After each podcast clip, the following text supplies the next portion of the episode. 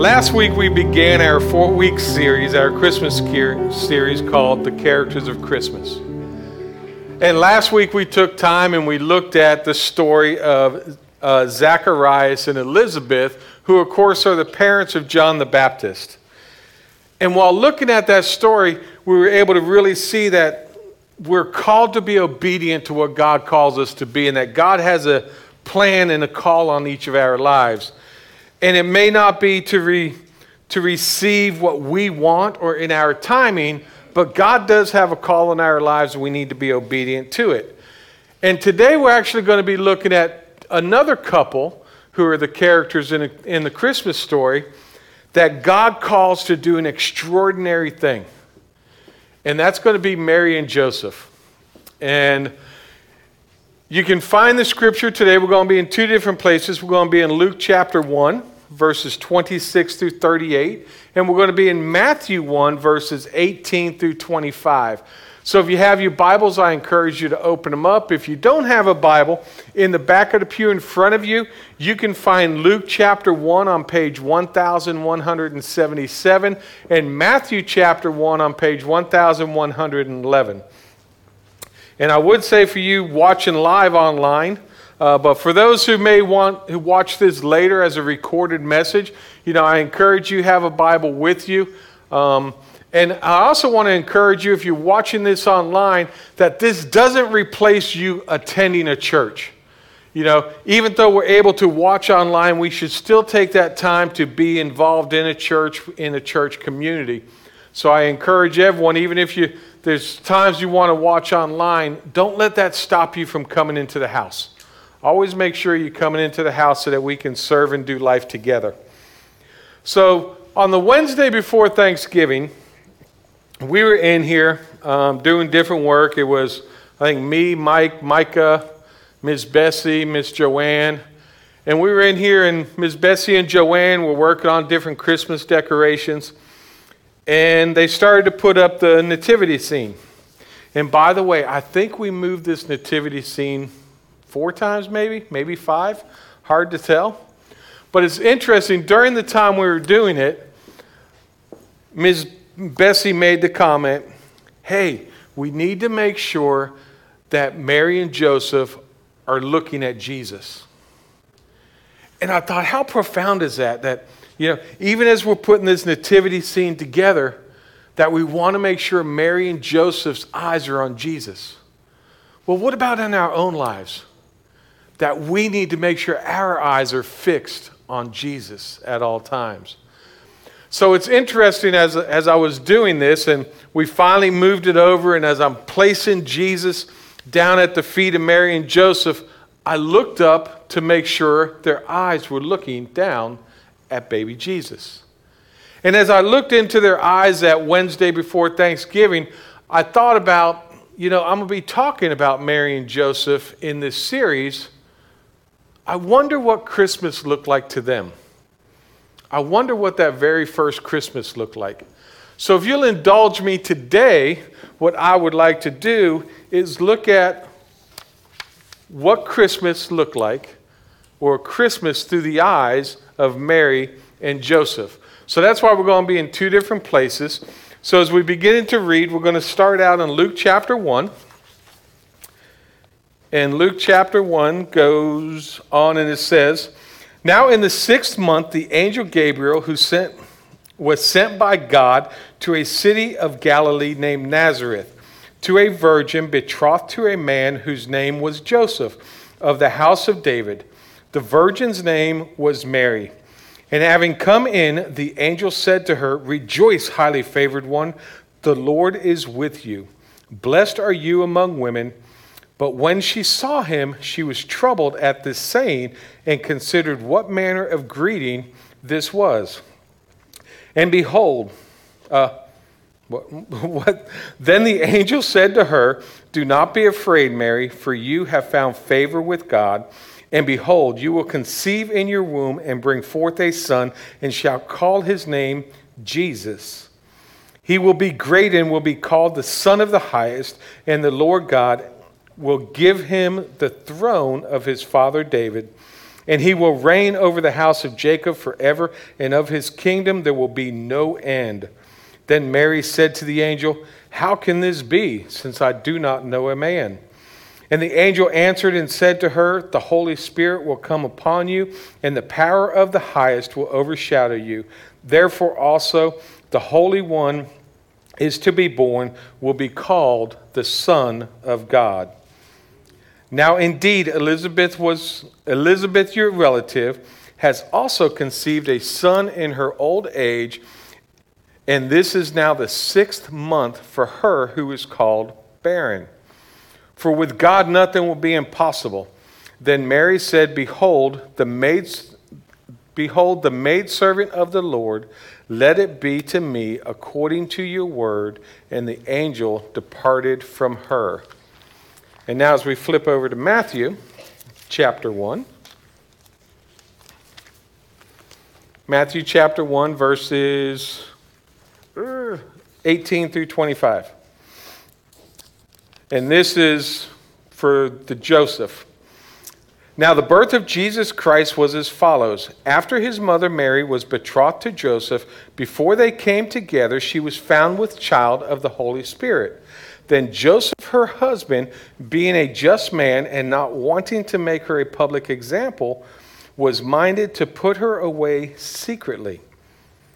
But while he thought about these things, behold, an angel of the Lord appeared to him in a dream, saying, Joseph, son of David, do not be afraid to take to you Mary, your wife, for that which is conceived in her is of the Holy Spirit.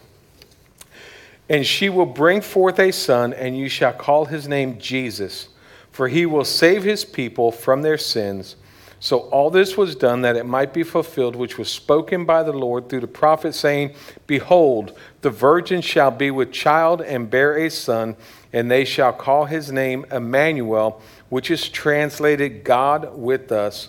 Then Joseph, being aroused from sleep, did as the angel of the Lord commanded him, and took to him his wife, and did not know her till she had brought forth her firstborn son and he called his name Jesus. Heavenly Father, as we dig into your word today, Lord, may you open up our eyes and our hearts to see what it is you want us to see. Lord, may my words glorify you and be only yours. And we make this prayer in Jesus' name. Amen. So, a couple things we want to think about as we look at this Christmas story. And being, you know, parents, grandparents, and even as Christians, what can we actually learn looking at Christmas through the eyes of Mary and Joseph?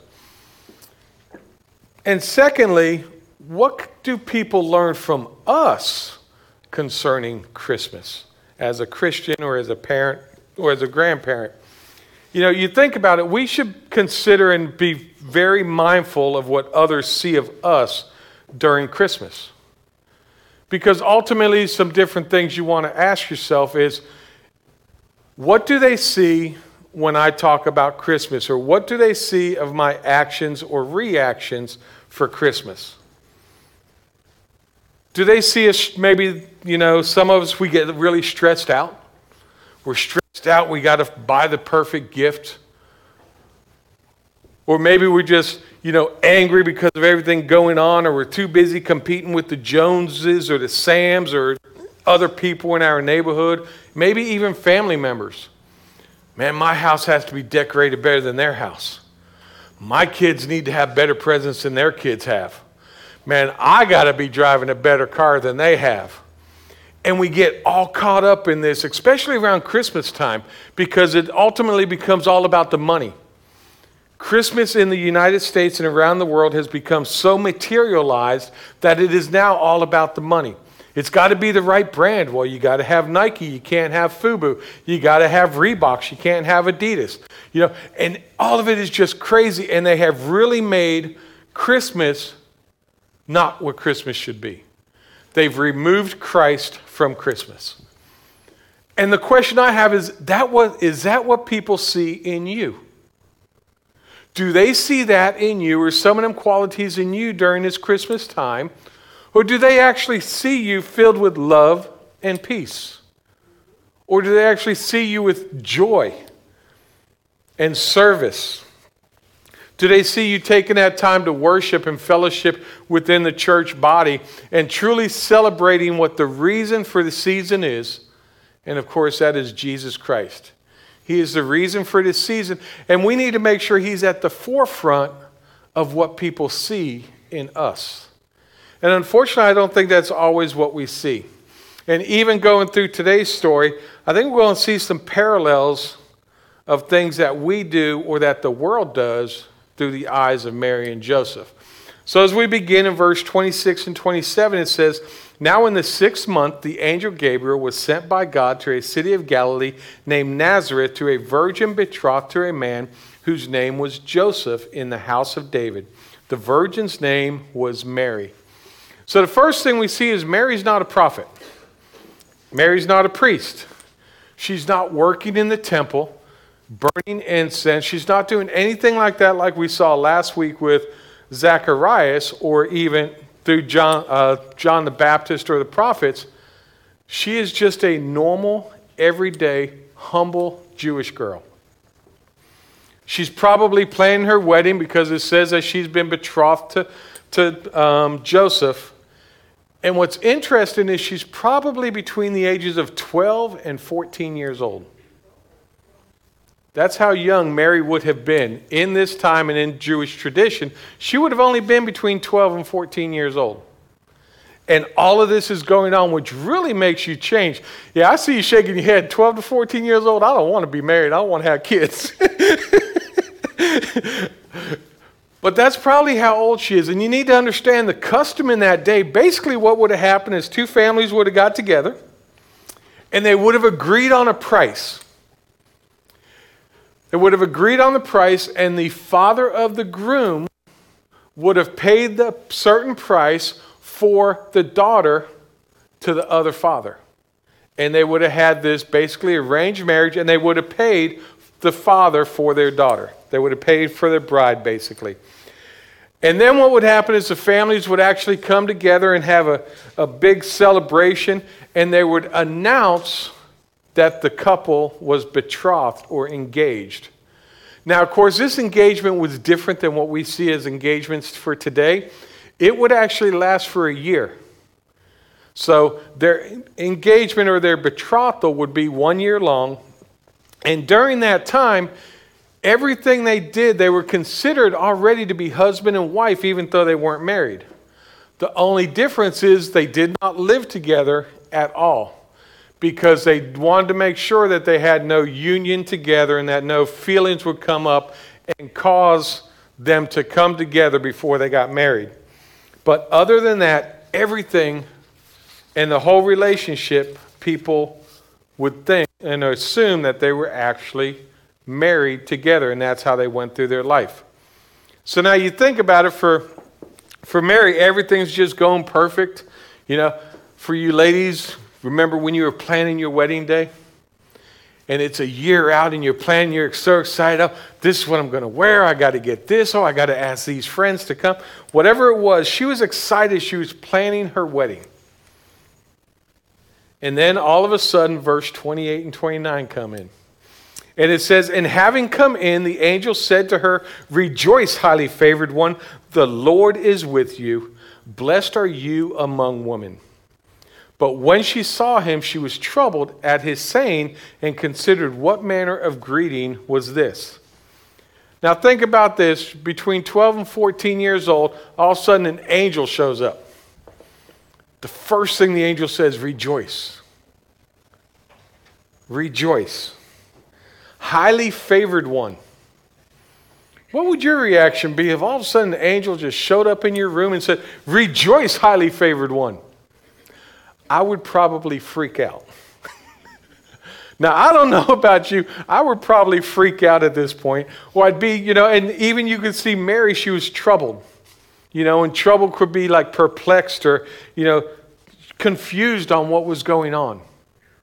But here Gabriel comes in and tells her to rejoice and says, The Lord is with you. Blessed are you among women. And we think about this and we think about Mary's reaction. Well, what about us? When you feel that tug from God that He's calling you to do something. What is your reaction? Do you have a reaction of you're going to rejoice and God, thank you, I'm going to do exactly what you called me to do? Or are we sometimes apprehensive or maybe a little troubled or perplexed? Really, God, you want me to do this? I can't do that, God. In her case, I'm only 12, 13, 14 years old. God, how can I do this? And I think sometimes as adults, we get caught in that same thing. God, I don't know how I'm going to do this. But when He calls us, we need to step forward and be obedient. And it goes on in verses 30 through 33, and it says, Then the angel said to her, Do not be afraid, Mary, for you have found favor with God, and behold, you will conceive in your womb and bring forth a son, and shall call his name Jesus. He will be great and will be called the Son of the Highest, and the Lord God will give him the throne of his father David, and he will reign over the house of Jacob forever, and his kingdom there will be no end.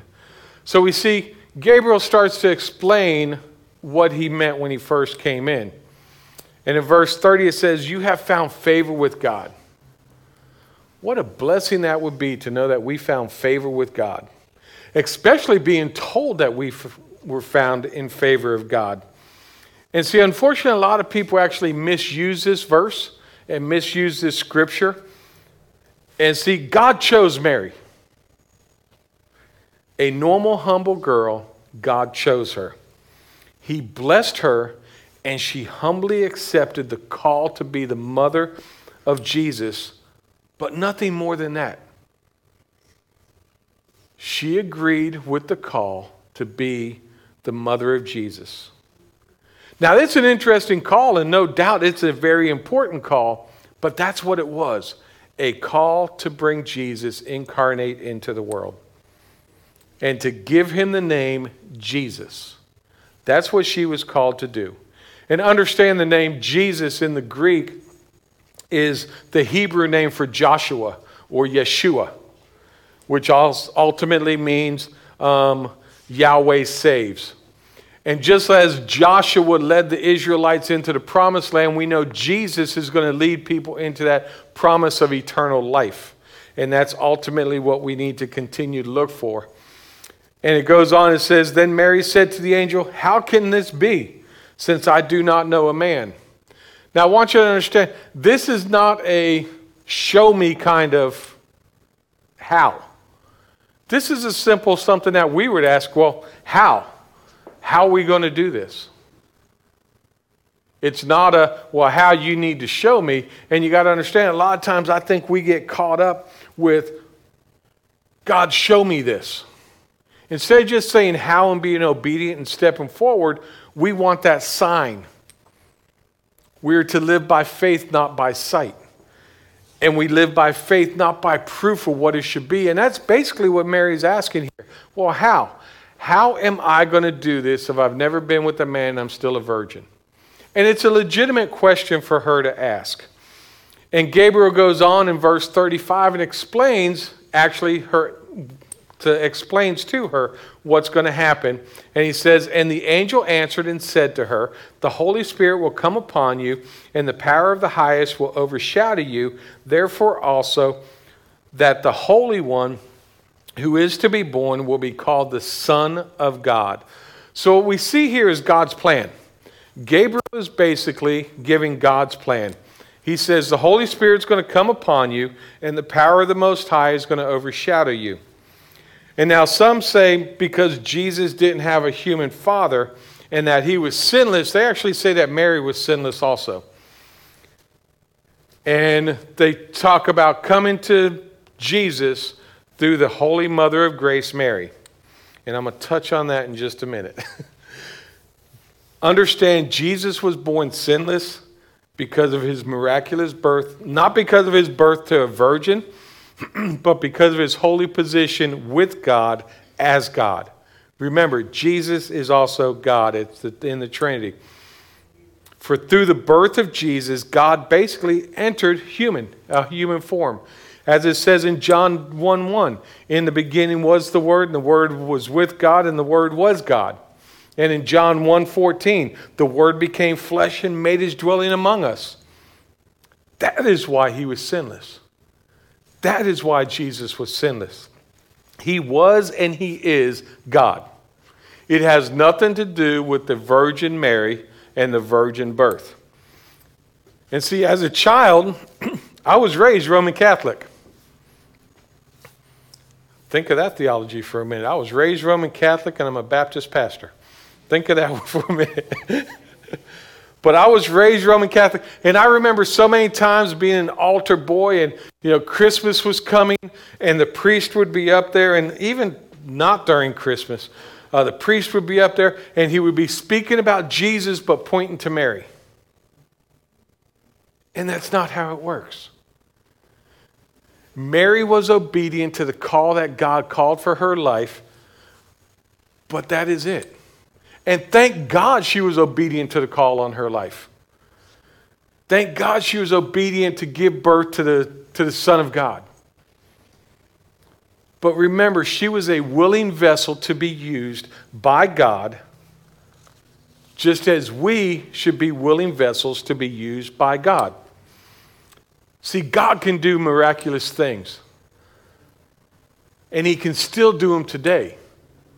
We just need to be willing vessels. Just need to be willing to be obedient to what God calls us to do. And ultimately, when we become a willing vessel, who gets the honor, glory, and praise? God, not us. Mary did a miraculous thing. She was open to what God called her to do but God should get the praise, not Mary.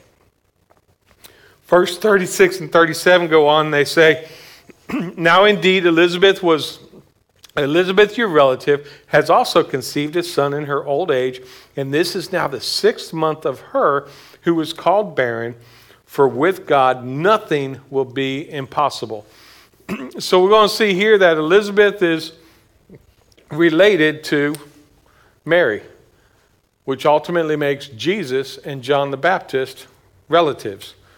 And in verse 39, which we didn't read, you actually see, if you continue to read on, that as soon as this, as soon as uh, Gabriel told her this, she got ready and she hurried and she went to spend time with Elizabeth. And according to verse 56 in Luke, she actually stays there for three months.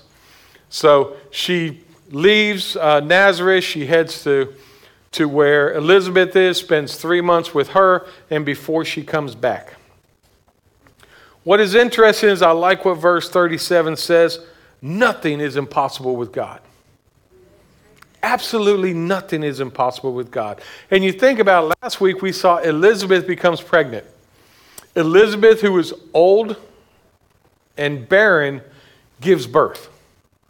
Now we see the Virgin Mary, Mary as a virgin, is going to become pregnant with the Son of God and give birth to a son. Only God can do something like that because nothing is impossible to God. We see Jesus comes into this earth. He's going to be lying in that manger in Bethlehem, puts away his equality with God to become just like us. He lives to understand the same temptations that we go through. He knows our struggles.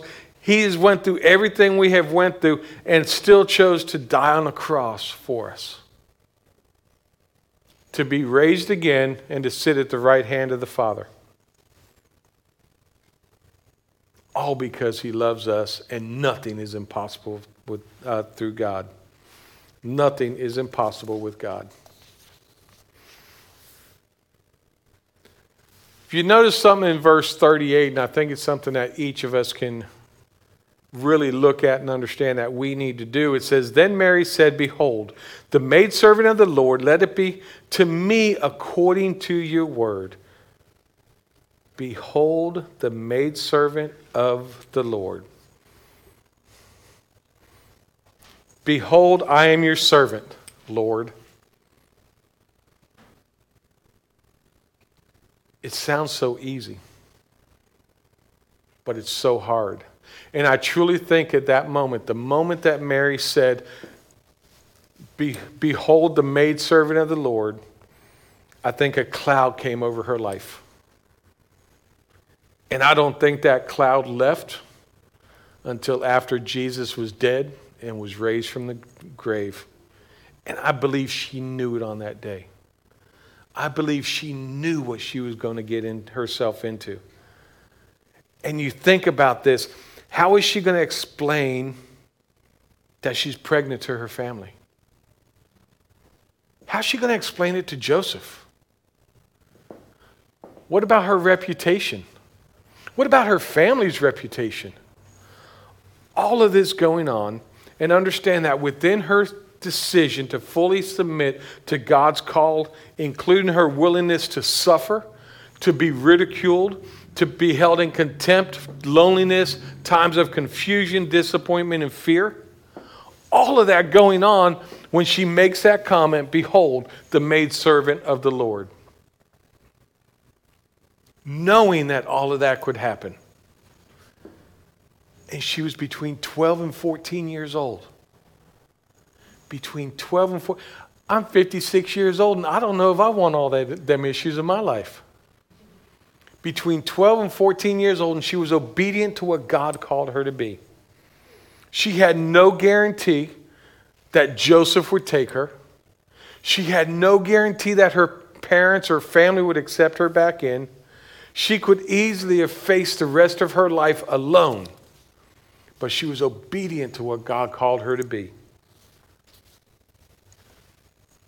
Mary goes off and visits Elizabeth.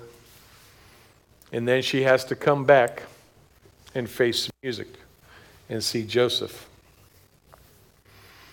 And by reading his response, we know obviously it was a negative response initially. Talks about he basically wanted to give her a divorce. Now, we'll give you a little backstory on Nazareth. Nazareth during biblical times was known for its sin, known for its guilty pleasures, there was a Roman um, fort not far from there, and it was a place where the Roman soldiers would go to their blue light district and drink and do all kinds of things. So it wasn't considered a good place. And if you remember later in Scripture, it even says, What good can come out of Nazareth? Nazareth was not a top notch place at the time. And now, here, Mary, who's from Nazareth, has to go and tell Joseph, I'm pregnant, and you're not the father. And ultimately, between the age of 12 and 14 years old, taking these steps. So I'll get back to that in a minute. Let's go, let's check out what the eyes of Joseph what Christmas must have looked like.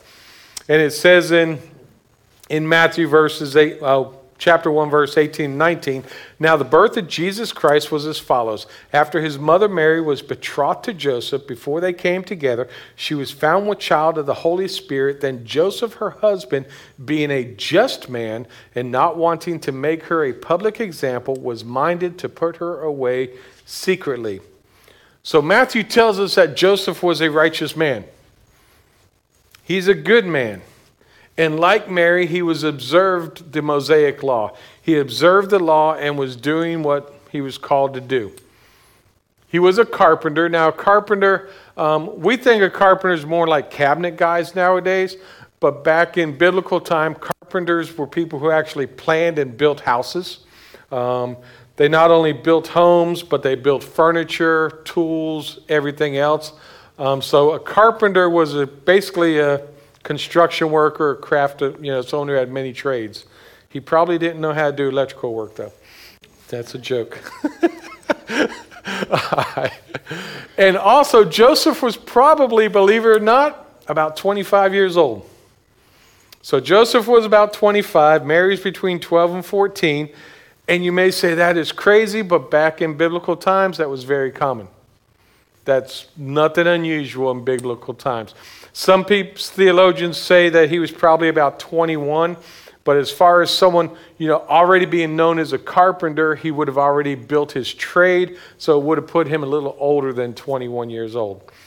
And it goes on in verses 20 to 25, and it says, But while he thought about these things, behold, an angel of the Lord appeared to him in a dream, saying, Joseph, son of David, do not be afraid to take to you Mary to you Mary your wife, for that which is conceived in her is the Holy is of the Holy Spirit, and she will bring forth a son, and you shall call his name for call his name Jesus, for he will save his people from their sin. So all this was done that it might be fulfilled, which was spoken by the Lord through the prophet, saying, Behold, the virgin shall be with child and bear a son, and they shall call his name Emmanuel, which is translated God with us.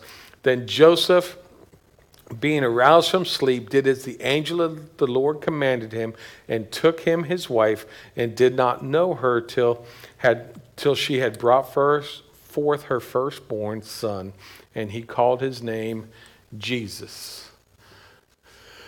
Now, kind of think about this. I know me, and if I was engaged to someone and she came to me and said, Hey, I'm pregnant and you're not the daddy, I'd probably be really mad. I'd probably be highly upset and probably, I don't know if I would have been as righteous as Joseph and, you know, I want to put her away quietly. I don't think it would have went that way. But for Joseph, as much as he may have been confused, as much as he may have been angry, he didn't act that way.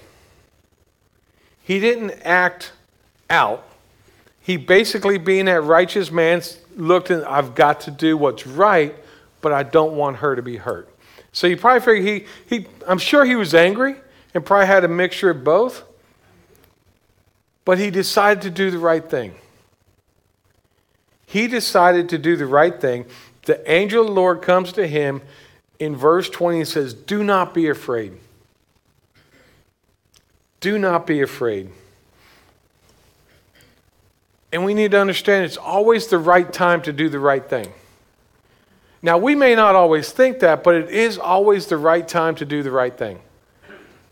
And this is what Joseph did. He ends up doing the right thing. And it's interesting that nowhere else really in the Bible do we see anything about Joseph. Joseph, the father of Jesus, you really don't see nothing else more about. You know, obviously, we know he was a good father. We know he was a good father because we know that Jesus was raised in a godly home.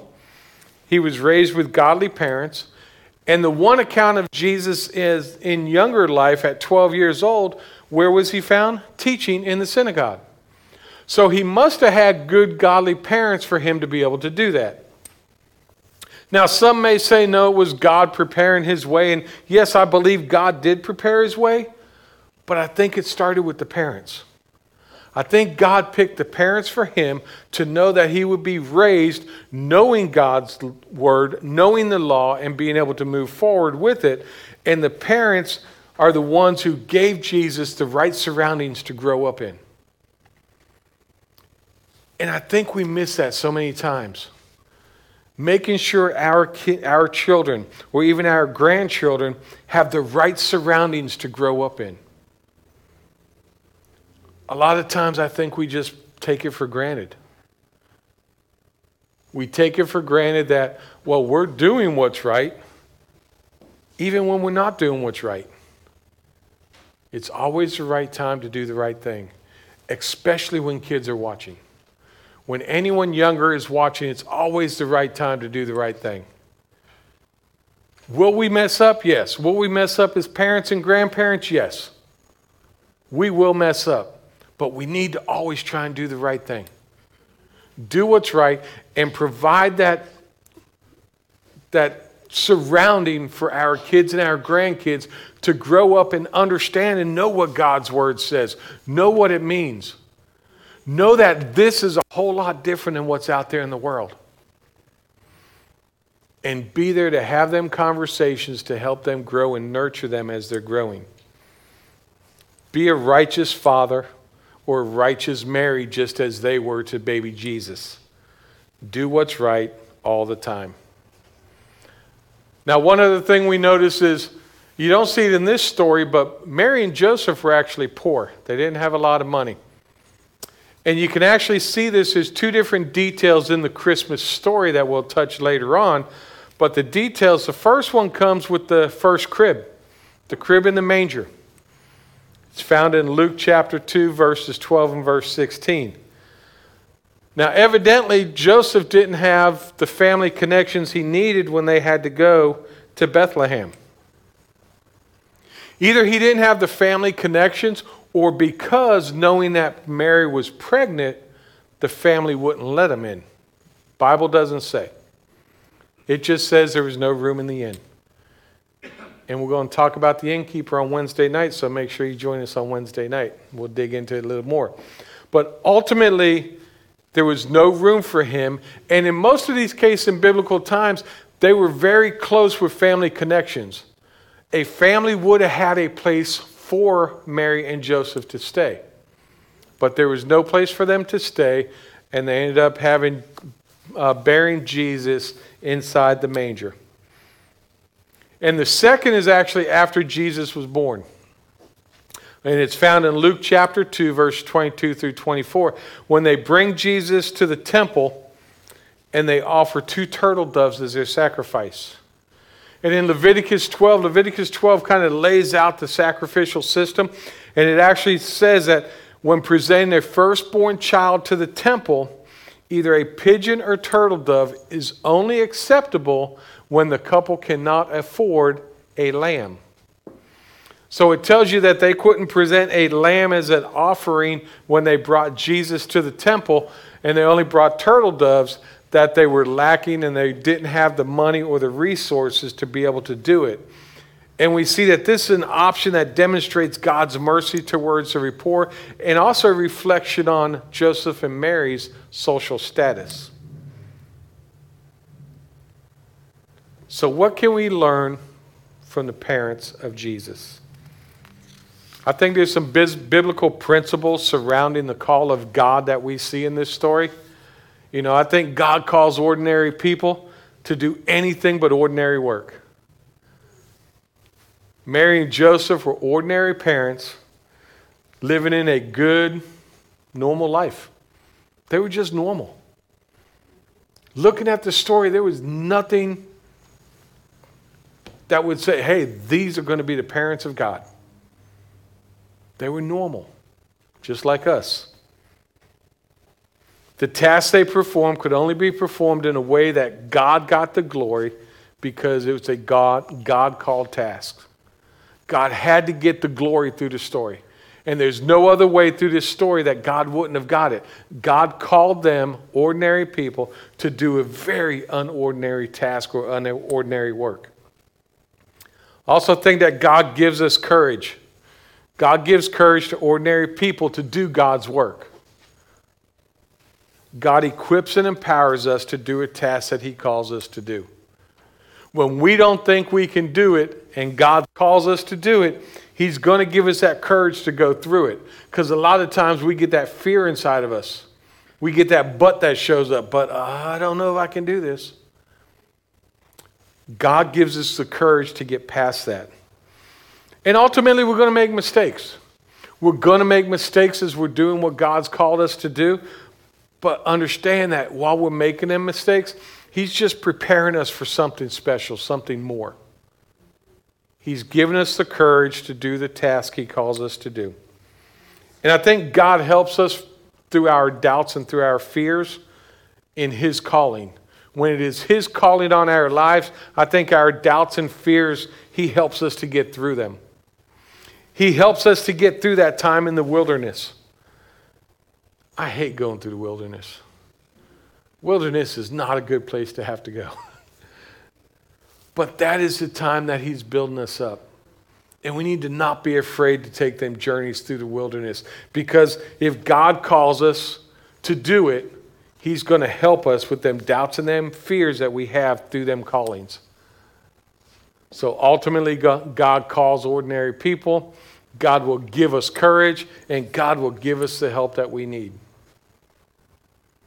So, something to think about this week is as we begin and you start hearing more and more people say Merry Christmas. I encourage you to make sure your children or your grandchildren or anyone you may come in contact with see you in this Christmas season with peace, with calmness, joy, faith, and trust. Just like the examples of Mary and Joseph. It wasn't about the money. It wasn't about who's going to get the best gift. It was about being obedient to what God called them to do. Not knowing how it was going to turn out.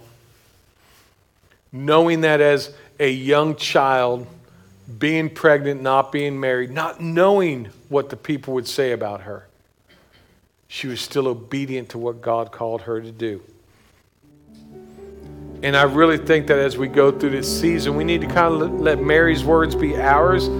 I am the Lord's servant. May it be as you have said.